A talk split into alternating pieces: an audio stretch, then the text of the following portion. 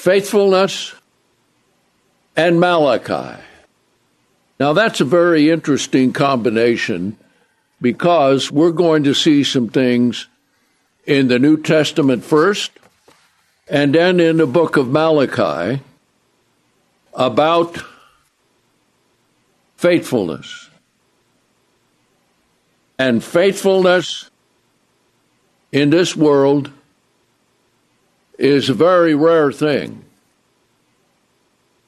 So we'll get that to in a minute, but let's look at some news here. There's still a lot of financial problems going on in, in China, and there are multiple financial executives committing suicide. So we'll see what happens. We need to keep our eye on that. Okay? Now, mass migration.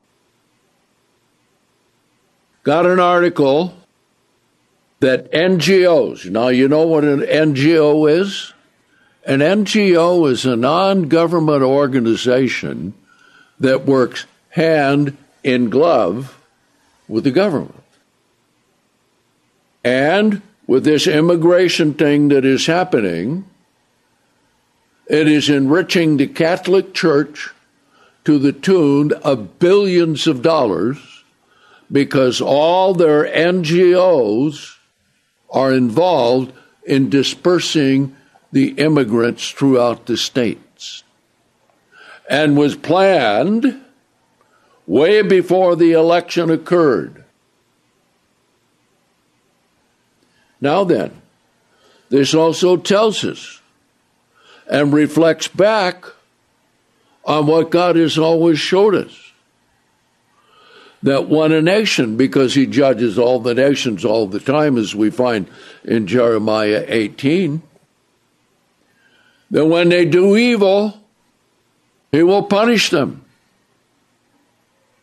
And what we are seeing is not just an idiot president, but a massive move by Satan, who has permission from God to do it, because those who profess Jesus deny him.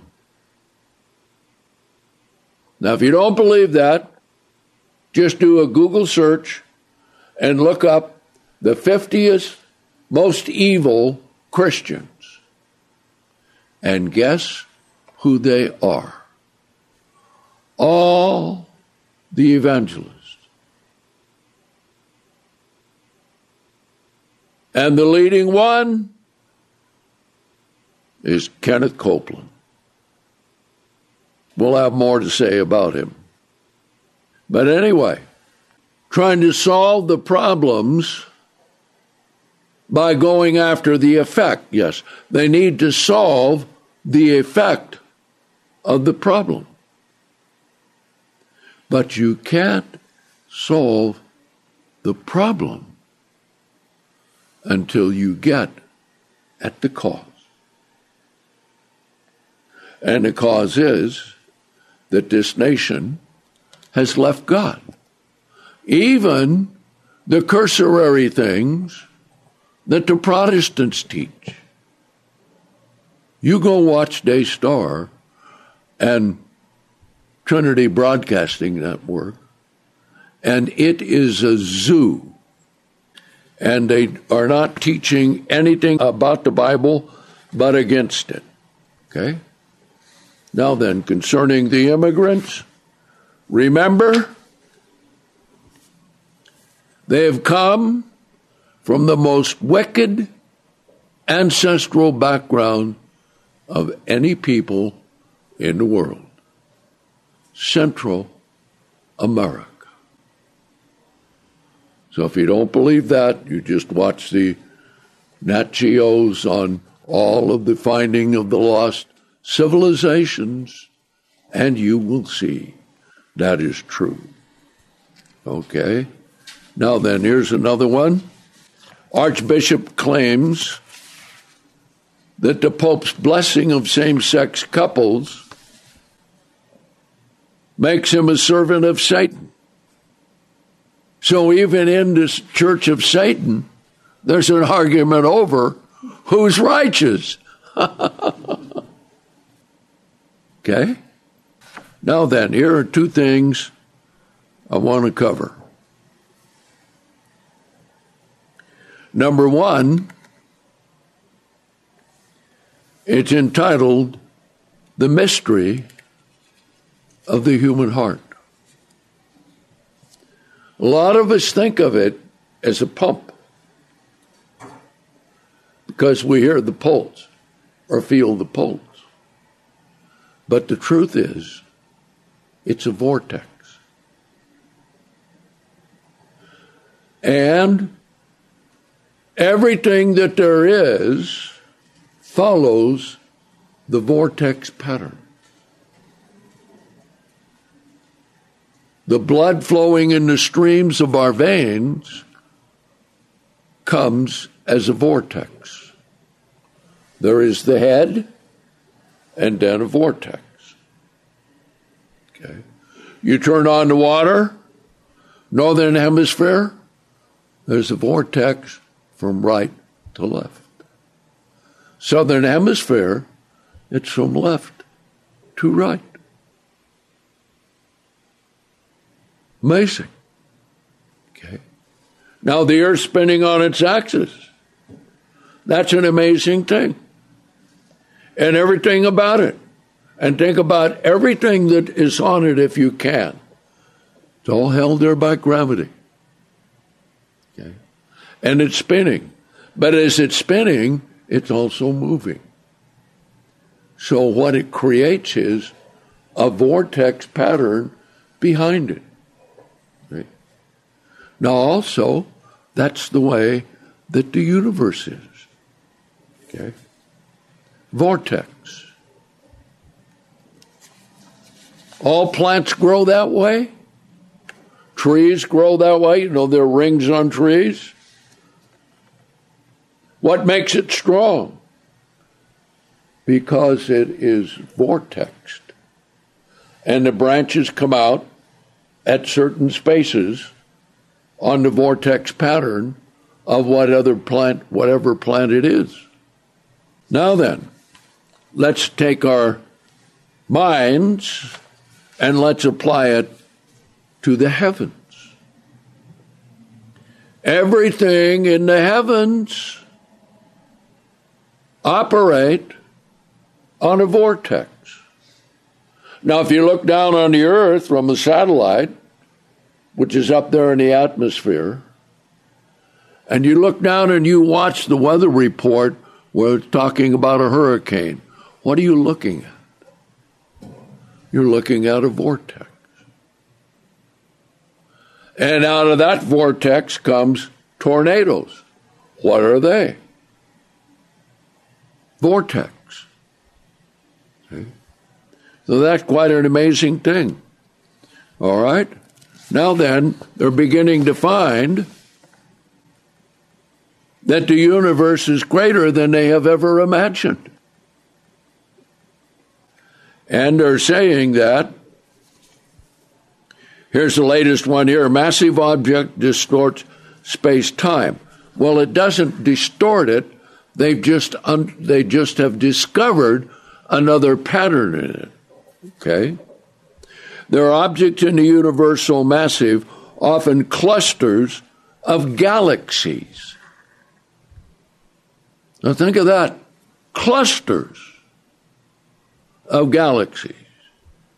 That's why you need to get to the James Webb telescope site and look at some of the things that are there. Now, you hear me talk about it often because I go to that often because that's one way that I understand. And I realize that we are just a speck of dust. And by the way, you were impregnated by what? A vortex. Okay?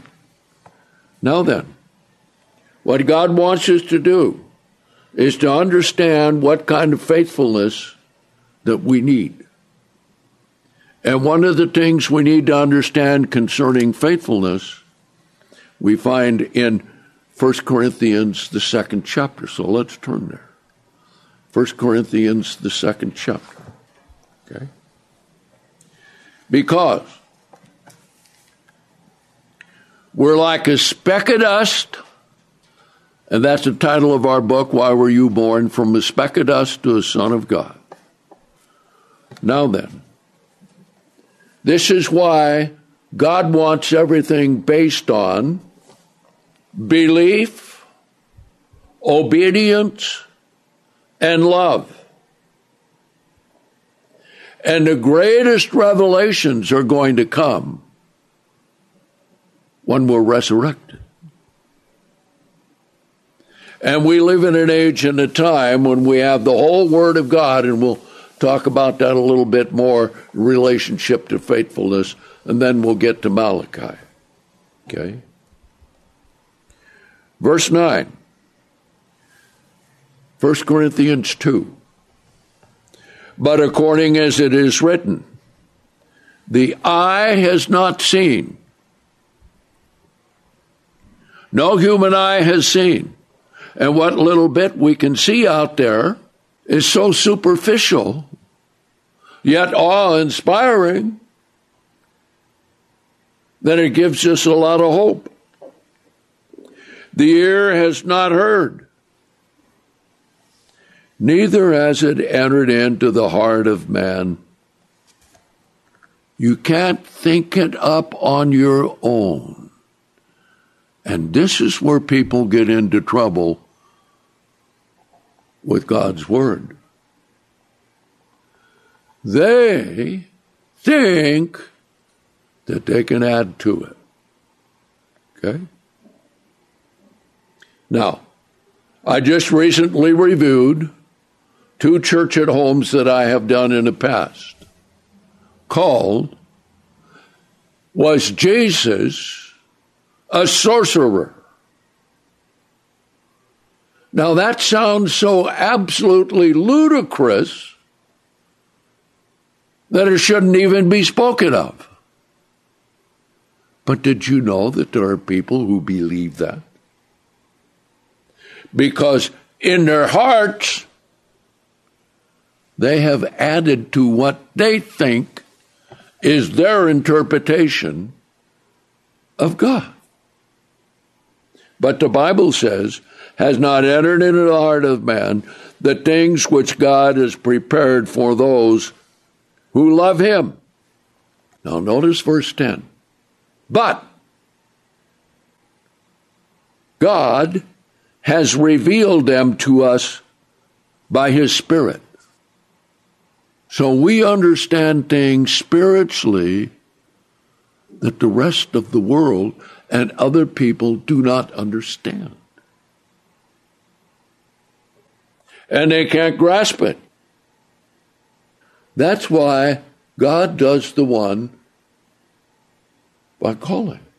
Many are called, but few are chosen. Now that becomes really important. Okay? For the Spirit searches all things, even the deep things of God. For who among men understand the things of man except by the Spirit of man which is in him? In the same way also, the things of God no one understands except by the Spirit of God. Now, how important is it for today? Let's look at something else concerning love and keeping. Let's come to Revelation, the third chapter. Okay? Revelation 3 and verse 8. Now we're going to learn something that's very important today. The, differ- the difference between keep and do, or keep and practice. Okay? Verse 8, he's talking to the church of Philadelphia, and he says, I know your works. Now you can read all there is there throughout the entire Bible And the judgment of God comes upon what? Our faith? Because we say we believe in Jesus? Or our works? See, because if you believe, that it also has the meaning in the Greek, you obey. Same way with the word hear. If you hear the word of God, that has inherent in it, you obey. Okay? I know your works. Behold, I've set before you an open door, and no one has the power to shut it, because you have a little strength and have kept. Now, we're going to focus on the word kept. What does that mean? Okay. That comes from the Greek, which is tereo. Tereo means to keep and guard and protect. See? So that's more than just disobedience. Okay. Now, where do we keep the Word of God outside of the Bible more than any other place? Right here, right here. And how does God do that? With His Spirit. That's why it says there in 1 Corinthians 2 that it's understood spiritually. Tereo, okay? Because you have kept, guarded, and protected my word and have not denied my name, okay? How do you deny the name of Jesus Christ? by not doing what he says. Huh? That's the way it is in the world. Okay? Now, let's look at one more at in Luke 6, verse 46. Because you have, first of all, you believe, and then you keep. Now, this keep is a little different, which is the second step in keeping. First step is believe. Second step is to practice, as we will see, and that comes from the Greek word poieo. Then the third step is tereo, which is to guard, to protect, to preserve, to promulgate. Then that ties in with public publish, and preach. See? That's why God has the written word. Verse 46, Luke 6. This word is poieo, and it is used for everything having to do with action in carrying out a task. Verse 46 why do you call me Lord, Lord? And isn't that what they do? Yes, indeed. Okay. Now let's look at it this way. What is this simple prayer that they have? Who is that smiling preacher that you can't stand? Huh? Joel Olstein. Joel Osteen. He's number two on the most evil of the 50. He's always smiling, saying, Lord, Lord, enter and have the Lord. You say, Lord, enter my heart. Can't happen. Why? Because if you say, Lord, enter my heart, you're doing the calling, correct? It's God who has to do the calling. We answer Him. He doesn't answer us. See? Now, if we repent and we call upon Him for forgiveness, He won't hear. He won't forgive. But then we have to do this. Okay? Verse 46. Why do you call me Lord, Lord, but not but do not practice? Now, both cases, all of these that we're talking about here are participles. And that's equivalent to the English gerund, which means you are not practicing present tense ongoing whenever there's a participle. Okay? And do not practice what I say. Everyone who comes to me, see, you come to God. And if you come to God the right way, not demanding that He come into your heart and you do whatever you want, but you're coming in repentance and wanting forgiveness, okay, who comes to me and hears my words. Now, notice what it says then. And practicing them. Now, what does practice mean? Practice means to do something on a continual, regular basis. Okay? What is the Sabbath? The seventh day on what? A continuing basis. Down through time. On a rotating orb called the earth, which is the head of the vortex of its path going around the sun, which is part of a galaxy which is a vortex in which we have been planted with the earth. So you see, from the very smallest thing of God to the very greatest of God,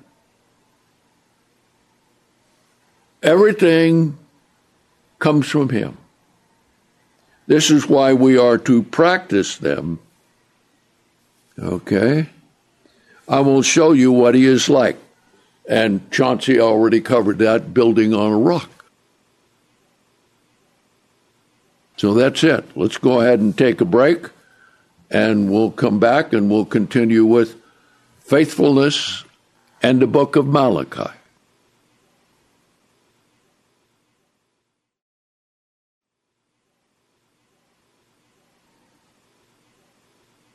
Let's continue on now with faithfulness and the book of Malachi. Before we go to Malachi, let's come to John 14. Now, John, he uses the word keep by the Greek word tereo, which means to keep and to do, to protect and to guard which also means to preserve. And if you're going to preserve it, that also implies that you publish it. And you publish it faithfully.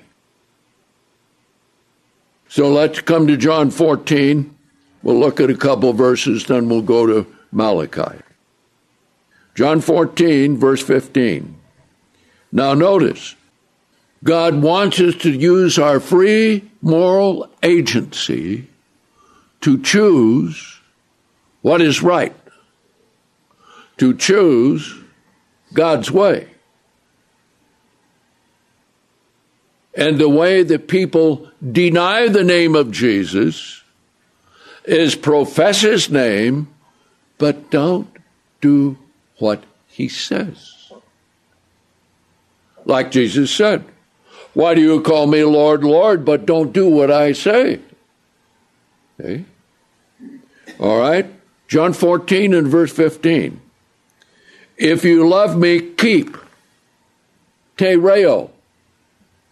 That's the strong keeping. That's just not obeying in the letter. That is making it an active part of your thought and mind and your heart, and you're protecting it you're guarding it, you're living it, you're doing it, see?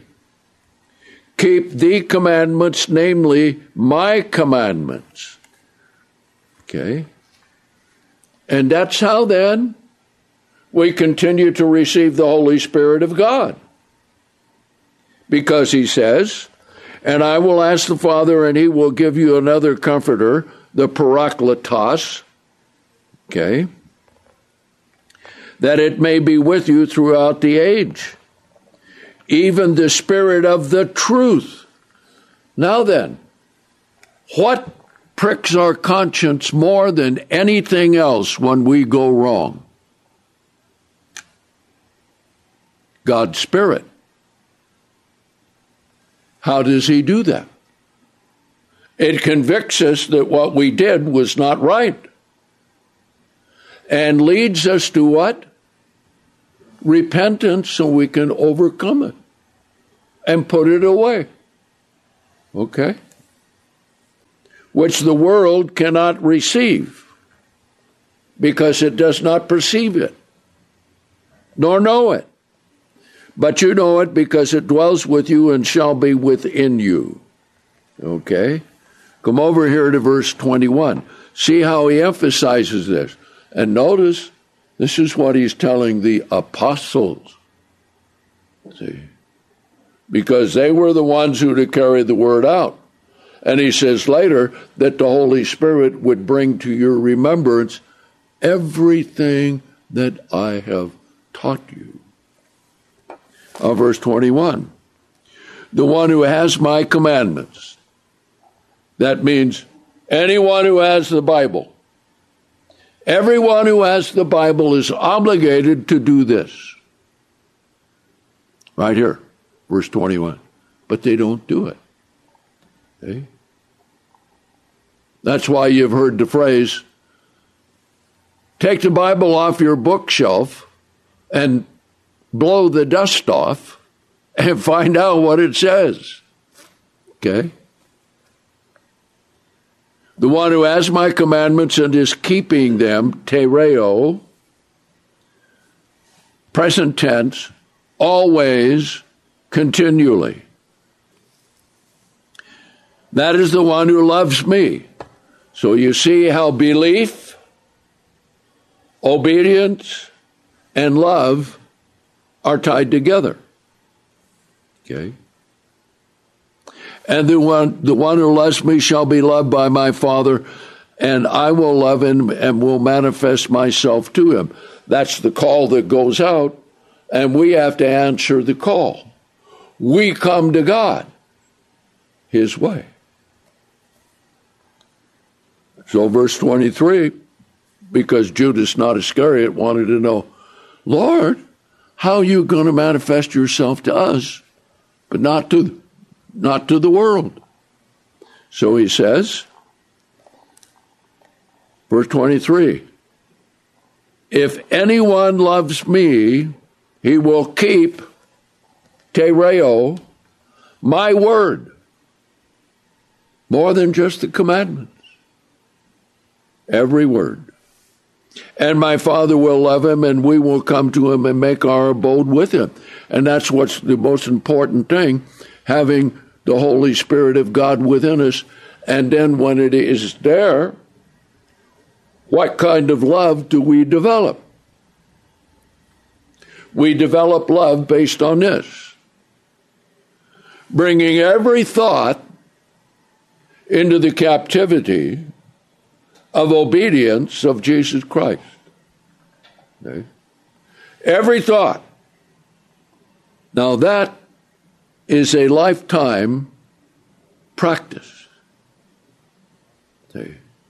Because with free moral agency, our minds can go astray very easily if we are not continually coming to God and His commandments and His word with His Spirit to do what He wants us to do. Okay? Now, verse 24, he says, The one who does not love me does not keep my words. See? Perfect description of those who say the Old Testament has been done away or fulfilled. and Jesus came to abolish the law. See? The one who does not love me does not keep my word. So, what does that say about the love that is professed by all of these Protestants and Catholics? It is empty and it's hollow and it's meaningless because it doesn't have the substance of the commandments of God and the Spirit of God. The one who does not love me does not keep my words, and the word that you hear is not mine, but the Father's who sent me. Okay? Rejecting the highest of all. Okay? But God says we're to love Him. Okay? How? With all our heart, all our mind, all our soul, all our being. Now, when we do that, as Jesus told the doctor of law, of law when he was asked, What is the greatest commandment? And he, he said that, to love God that way. Then Jesus said, You are not far from the kingdom of God. In other words, he was telling this doctor of the law, the highest educated person in the community that unless you live it, the words are hollow. All right? Now, let's come to the prophet Malachi. Malachi. Now, you'll see why I bring this out in just a minute because this become very important. And we're living in a time of the conflict between Esau and Jacob right now. And let's notice what God says of Esau. And then we'll find out what kind of Jesus they have. Okay? Malachi 1 and verse 1. The burden. Okay? This means this is a heavy duty message of the word of the Lord to Israel by Malachi. Notice the first thing he says, verse 2 I have loved you. And all down through time, God has loved Israel. And you go to Isaiah 43 24, and God says of Israel, I'm the one who is saving you, yet you made me serve with your sins.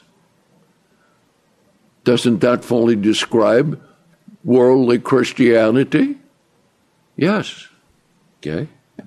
I have loved you, says the Lord, but you say, In what way do you love us? So then he answers back, Was not Esau Jacob's brother, says the Lord? Yet I love Jacob now, notice what he says next. And I hated Esau. People look at that and say, well, why would God hate Esau? well, you look up any concordance and you'll find that God hates a lot of things.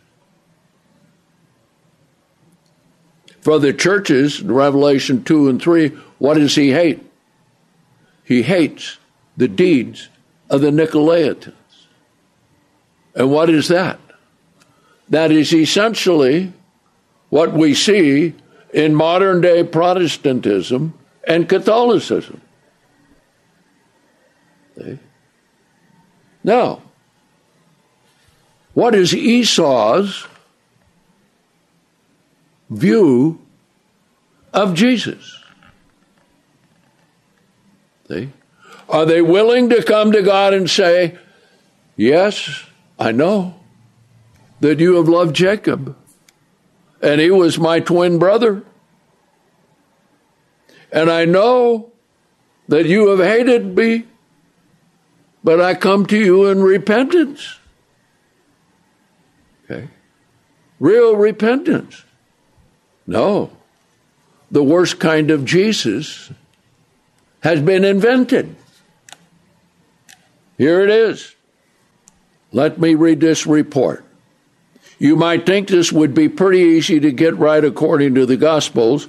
Jesus was born a Jew in an ancient Jewish city in the historic land of Israel. Okay?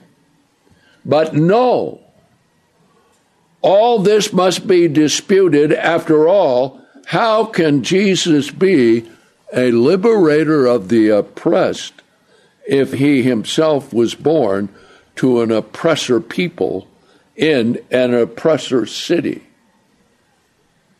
The narrative must be changed. Now, you stop and think. I want you to go to the home page and you download the link, Herbert Armstrong in his own words, where when he was going to some of these leaders in the world, he was saying that Allah and God were the same. Not true. So, what was he doing? He was preaching a false gospel of an unseen hand from somewhere to save the world. So he fell into the trap of Esau. He later repented of it. We're thankful that he did. So here's the way they changed the narrative.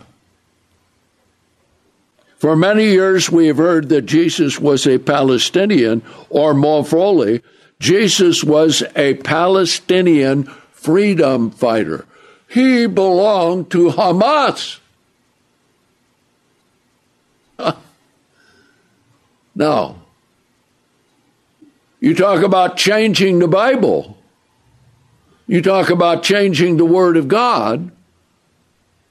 You talk about going against God.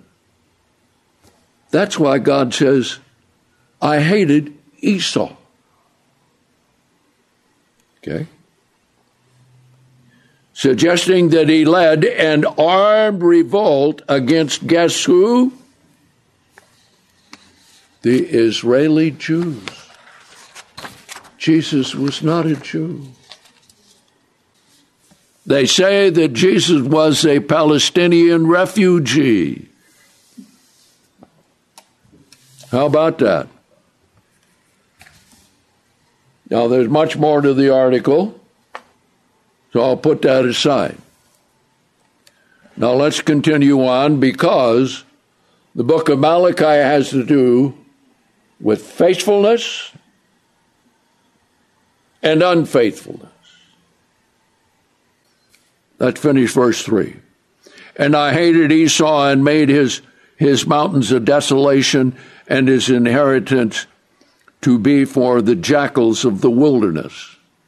Isn't it interesting that the descendants of Ishmael, all the Arabs, and the descendants of Esau live in some of the most desolate places in the world? How do you like the Sahara Desert for being desolate? Okay? If Edom says, We are beaten down, but we will return and build the waste places, thus says the Lord of hosts. They shall build, but I will throw down. They shall be called the border of wickedness, the people with whom the Lord is indignant forever. Why? Because the most evil people have come from Esau. That's why you read in 1 Samuel, the fifth chapter, about God telling Saul to go down and destroy the Amalekites. Okay. All of them, young and old and everything. But Saul didn't do it. Verse 5 And your eyes shall see, and you shall say, The Lord will be magnified beyond the border of Israel. And we're going to see that right now. God is going to begin to work with the Jews. And the Lord will be magnified beyond the borders. Border of Israel means it, it's expressed in another way Jesus said concerning the gospel go into all the world and preach the gospel. Now, verse 6. Now, he's talking about the priesthood. So we can draw parallels with this with the ministry today.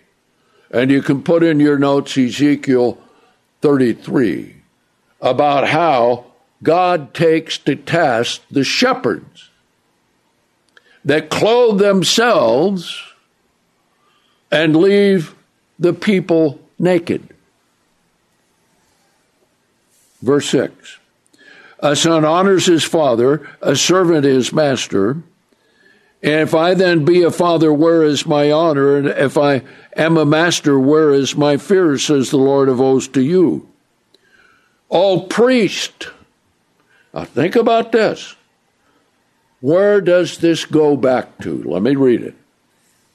O priest who despise my name.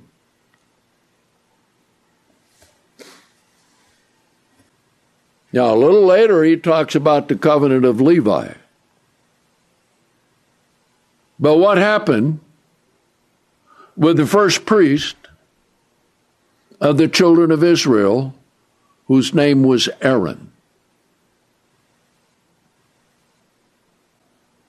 He despised the name of the Lord by what? Making the golden calf. You can read that, Exodus 32 and then saying, Let's have a feast unto the Lord. So despising God had been a weakness with the priests and the Levites down through time. There have been good ones, like Eleazar. There have been evil ones. And so it's been difficult. Okay? Says the Lord of hosts, O priest who despise my name. Now, anytime you go against what God says, you despise his name. And you say, in what way we do we despise your name? Okay. The answer is you do it your way. Now remember the two sons of Aaron? Okay. They were told to keep the fire burning always on the altar. Now, why? Because God started that fire, boom, from heaven Himself. So it was to be a continuous fire of God. They let it go out. They despised the name of God. So they thought, well, we'll fudge and we'll start another fire. So what happened? God struck them dead. So you've got this, this trait running through the descendants of Levi and Aaron that always pop up, and you have corrupt priests. Now, the book of Malachi was canonized in the year 209 BC. So, what we're reading here is a prophecy coming down to 169 BC when the priesthood was so corrupt under Onias III that he sent that he sent Antiochus Epiphanes in to desecrate the temple and offer swine's blood on the altar. Okay. Which was a complete rebuke of the priesthood who despised the name of God. So, Here's how they do it. Verse 7 And you offered bread upon my altar and say, What way do we defile you in saying the table of the Lord? Eh, here it is the table of the Lord is contemptible. And if you offer the blind, that is the blind animal for sacrifice, they're to be perfect. Is it not evil? And if you offer the lame and the sick, is it not evil? Offer it now to your governor. Okay? Same thing today.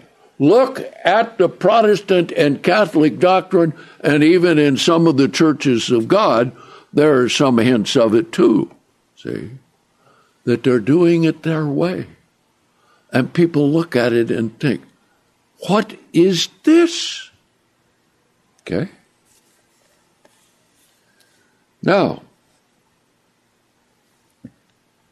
so he says, Offer now to your governor. Will he be pleased with you or accept your person, says the Lord of hosts? Okay. How would it be? You're going to go visit a governor of, of um, a state. Let's say that's the state of Kansas, where they have a lot of cattle, okay? And you're going to bring him a present. So you bring him a blind bull.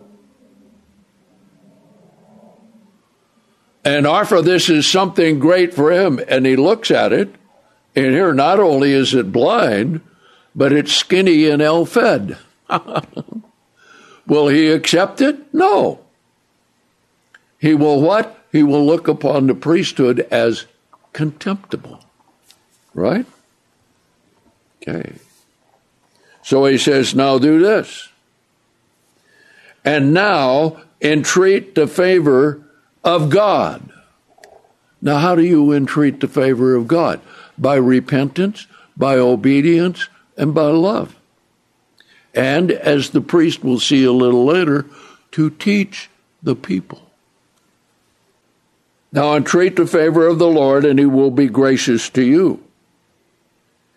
This has been done by your own hand, and now will he show regard for you, says the Lord of hosts? No. See? Adding to the Word of God or omitting the Word of God. It's exactly what they are doing. This is exactly what we find in Revelation 2 and 3, right? So who is there among you who will even shut the door or kindle a fire on my altar without being paid? I have no pleasure in you, says the Lord of hosts. I will not accept an offering from your hand. Okay? Now, then here's a prophecy. Prophecy in the future right here. And this will be during the millennium. Verse 11. For from the rising of the sun even to its going down, my name shall be great among the nations, and in every place incense shall be offered to my name, and a pure offering for my name that shall be great among the nations, says the Lord of hosts. Okay? Now then, he comes back. So here again we find the way that God interjects a prophetic statement that appears to be out of context of what we're reading. See? So, this is how God hides the truth of what He's going to do from people who don't understand the Sabbath and holy days. Okay? So, He says to the priest, because you're not doing this, but you are profaning it when you say, the table of the Lord it is polluted, and its fruit, his food, is contemptible. No, the way of God is the best. See? You also said, Behold, what a weariness it is. See? That's what they did with the offerings, the sacrifices, the Sabbaths, the holy days. Weariness. You have snuffed at it in contempt. Boy, does that not describe Protestant and Catholicism? Yes. says the Lord of hosts. And you bring that which was taken by violence, and the lame and the sick, and thus you brought an offering. Should I accept it from your hand, says the Lord? But cursed be a deceiver who has in his flock an acceptable male, yet he vows and sacrifices to the Lord a blemished one. For I am a great king, says the Lord of hosts, and my name is feared among the nations. Again, going out into the millennium. We don't come to God and give him our afterthoughts. We don't come to God and do the bare minimum that we think we can get away with because that's contemptible. How is that loving God with all your heart, mind, and soul and being? It's not. Okay? So, see, I want you to take what we're studying today and go and study Revelation 2 and 3 about the seven churches. And you will see that some of the same problems that we're reading in Malachi were taking place within the churches of God. The works of the Nicolaitans, he said he hated.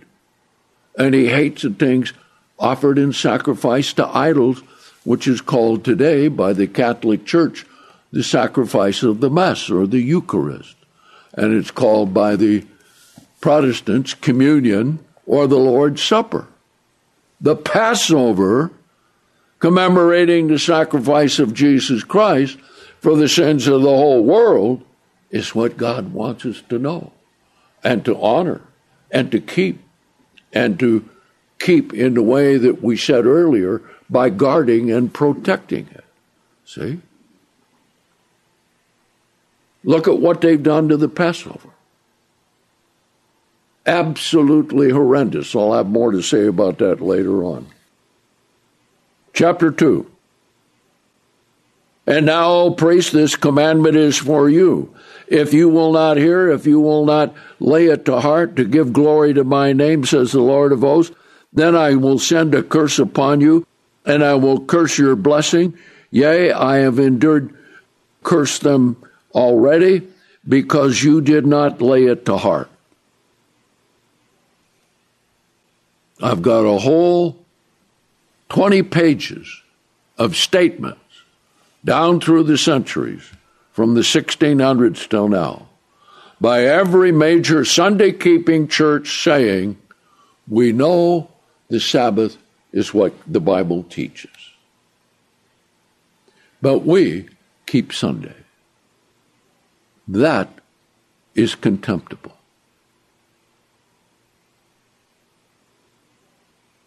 What did James say? If you break one of the royal law, you have broken them all. Right? Okay. They didn't lay it to heart. And they know better. Some people say, well, they're blind. Yes, they're blind, but they're willingly blind. They're doing as much as saying, put the blindfold on us because we don't want to see that Sabbath. But Take the blindfold off and we'll keep Sunday.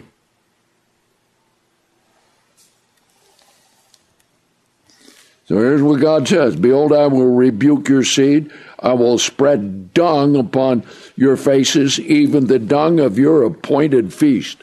And isn't that doesn't that describe all of the holidays of this world? Now you know what dung is, okay? God is very descriptive. Okay?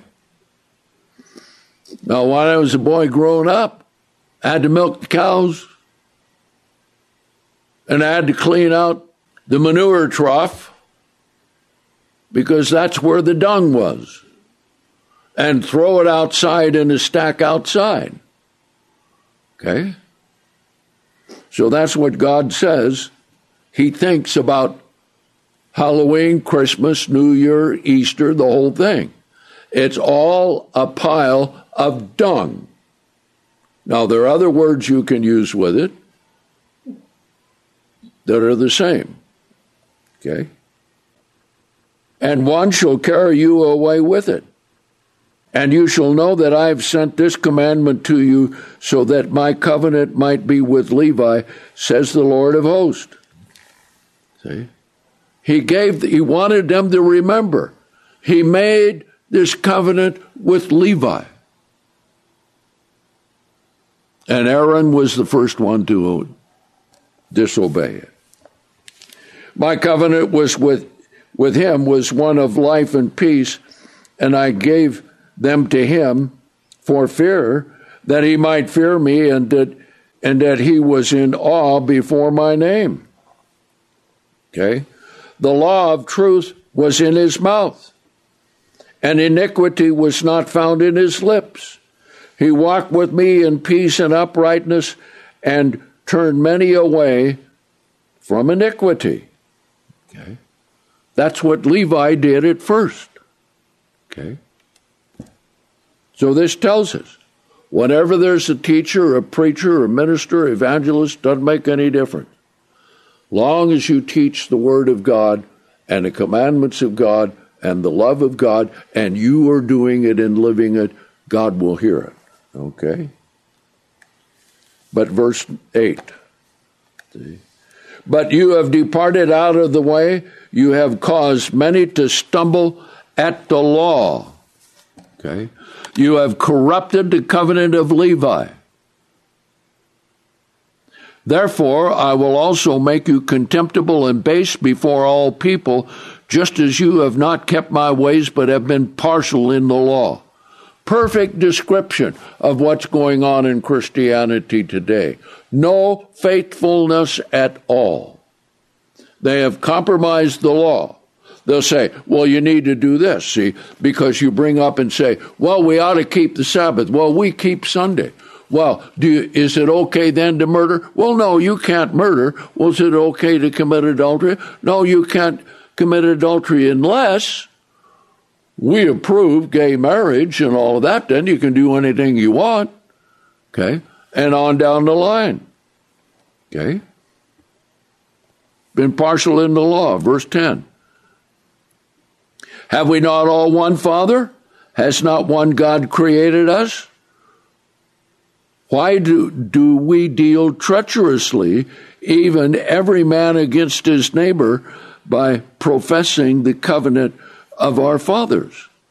And isn't that what they do? Isn't that what the Jews do today? And you look at the abominations that their rabbis teach. They hate Jesus. They reject Jesus. They despise Christians. Oh, they're happy to have their businesses profit at Christmas time because of all of the stupid Gentiles that buy all of these gifts from us and make us rich. Okay?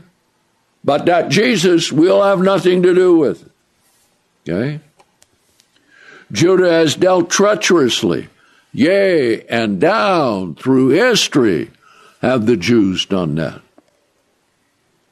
and an abomination is committed in Israel and in Jerusalem. For Judah has profaned the sanctuary of the Lord, which he loves, and has married the daughter of a foreign god. Now, that's what happens when you embrace Moloch, when you embrace a false Jesus. And when you get into a covenant with them, it's the same as marrying a false God. Because what did Israel do with the covenant of God. When the covenant was made with Israel, he became what? A husband to them. Okay? So that's what it is. Now, what about the church today? We are to be what? The bride. And we are to be married to whom? Christ. Who is what? God. Okay? Now, verse 13. And this is the second thing you have done, covering the altar of the Lord with tears, weeping, and mourning, so that he does not regard the offering and no longer receives it with delight from your hand. And you can see that with some of these Pentecostals, they weep and cry and dance around and all of that. God does not accept that, okay? Yet you say, why? God, why do you say this? Because the Lord has been a witness between you and the wife of your youth against whom you have dealt treacherously. Now, then he brings up about divorce. Didn't Jesus have to talk to the scribes and Pharisees about divorce? Because they had it. Anyone could divorce his wife by writing a bill of divorcement and giving it to her, rejecting the law concerning adultery. Okay? That's why Jesus said, In the beginning, God made them male and female, and a man shall leave his father and mother and cleave to his wife, and they two shall become one flesh. Now, for those who have been married a long time and have been faithful, we all understand that. Those who don't, you've got a, a terror in your life. And the only one who can heal that is God, and with real repentance and dedication to Him. Okay? So, they didn't they didn't understand why God was not accepting what he was bringing them. Yet you say, Why? Why do you do this, Lord?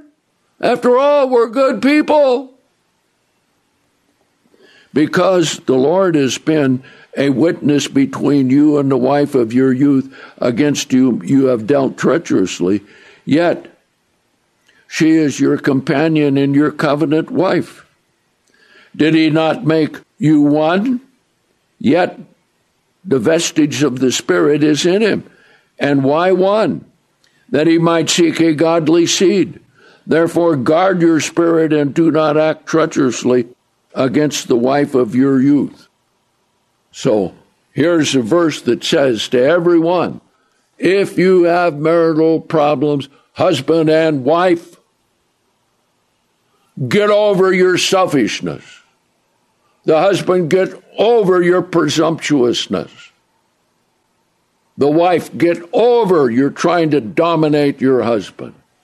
Become one flesh. Love one another. Do things the way that God wants. Okay? Everybody's going to have trouble in their marriage. That's because of human nature. But what are you going to do when it when it takes place? Today, people are not even married. They're just shocking up together with the thing in the back of their mind, well, if this doesn't go right, I'm out of here. God hates that. Okay? And yet, that has been within the churches of God.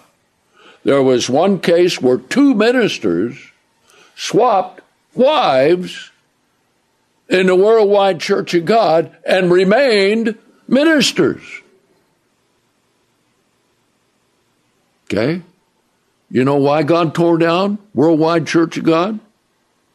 Because of the sins in high places and the sins with, within people's lives and the sins within the ministry.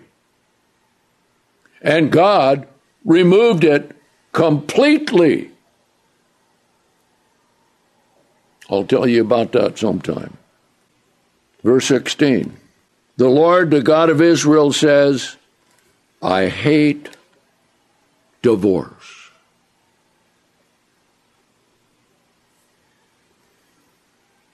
And a covering of violence with one's garment, says the Lord of hosts. Therefore, guard your spirit and do not act treacherously. This is directly to all of the ministry today. Do not act treacherously. When you will not repent and understand truth and teach it to the brethren, you are dealing treacherously. I'll have more to say about that later. You have worried the Lord with your words, yet you say, In what way have we worried you? When you say, Every evildoer is good in the eyes of the Lord, and he delights in them, or where is the God of judgment? Giving permission to sin and saying sin is good.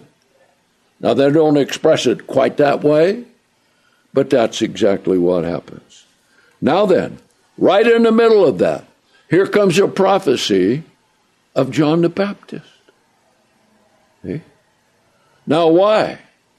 Because John the Baptist came to a wicked and an adulterous generation as the messenger to prepare the way for Jesus Christ to come. Okay, so let's read it. Behold, I will send my messenger, and he shall prepare the way before me. And the Lord, whom you seek, shall suddenly come to his temple, even the messenger of the covenant in whom you delight. Behold, he comes, says the Lord of hosts, and he did. How did Jesus make himself known at the temple? John, the second chapter. He came in there, what did he do? He overturned the tables of the money exchangers. The money was rolling everywhere. He told them to get all those animals out of there and clean it up. And they came up to him and said, Who are you? And then he said, Destroy this temple, in three days I'll raise it up. Talked about his resurrection. So here's the prophecy. Okay? but who can endure the day of his coming? Now, verse 2 jumps right ahead to his second coming. See? That's why it's important to know the Sabbath and holy days with these prophecies. So when you come to a prophecy that is, boom, put right in the middle of something that is appears to be unrelated because you read this when Jesus came, he didn't do any of this when he was there. Okay? So this is his second company. But who can endure the day of his coming, and who shall stand when he appears? For he is like a refiner's fire and like fuller's soap. And he shall sit as a refiner and purifier of silver, and shall purify the sons of Levi, and purge them as gold and silver, that they may offer unto the Lord an offering in righteousness. Now, in type, that will be us in the resurrection. Okay? Because during the millennium there will not be any offerings. Then the offerings of Judah and Jerusalem shall be pleasing to the Lord as in the days of old, as in the former years. In other words, we will establish proper and right worship of God in the millennium. Okay? Now, verse 5. And I will come near to you for judgment, and I will be a swift witness against the sorcerers, against the adulterers, against those who swear falsely, against those who extort for hard laborers' wages, and against those who turn away the widow, the orphan, the stranger, because they did not fear me, says the Lord of hosts. Okay? So all of that will be reestablished. But doesn't this one verse, verse 5, say what's going on today in all countries of the world? Yes. Is anybody taking care of them? Look at the homeless. Wherever it is, it's amazing. Okay? So he wants everyone to remember verse 6 For I am the Lord, I change not. Okay?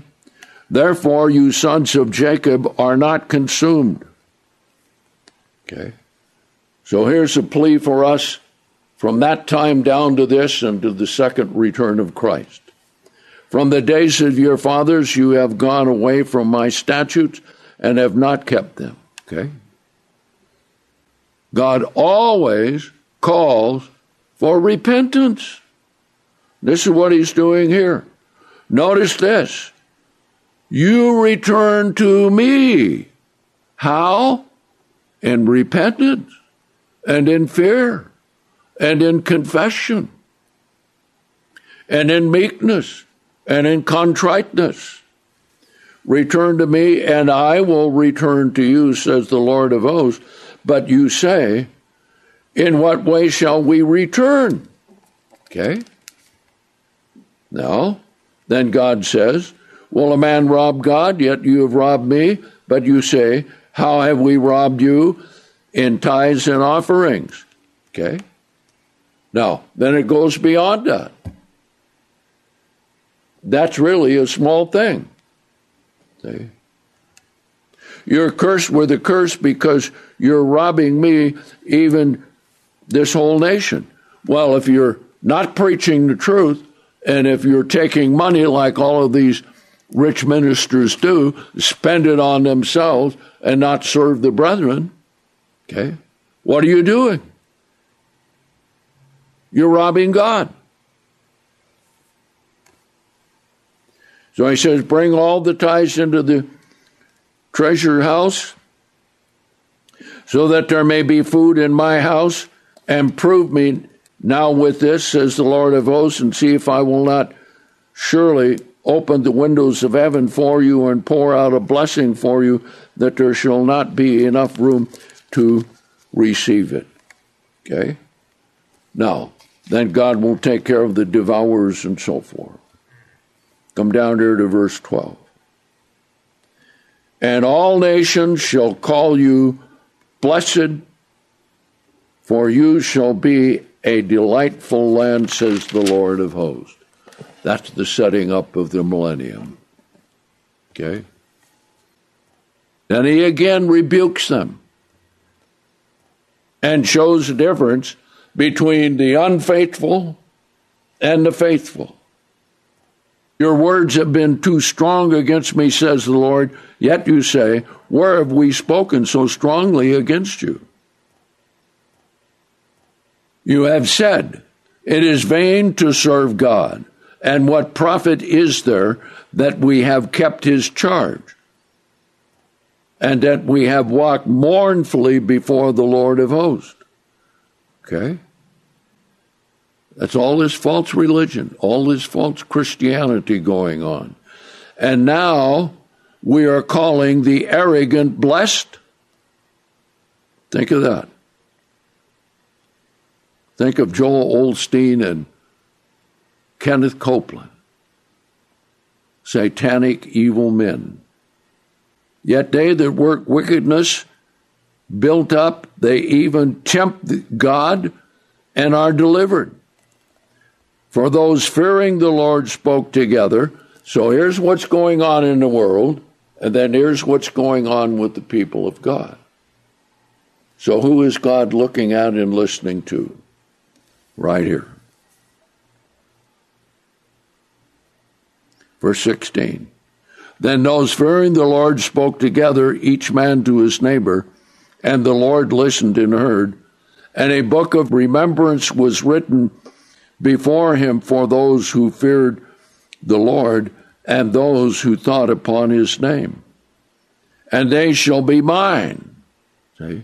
Now you go back, and this confirms everything in the New Testament, right here. They shall be mine, says the Lord of hosts. In that day I will make up my own special jewels I will spare them as a man spares his own son and serves him. Then they shall return and discern between the righteous and the wicked, and between the one who serves God and the one who does not serve him. So this covers faithfulness and Malachi. Now, there are many parallels here in the book of Malachi that you can look at going back in time to the history of Israel and going forward in time into the New Testament. Chapter 4 about the Sun of Righteousness and the third Elijah will cover it another time. But today, this is what we are living in. These are the days that we're confronted with.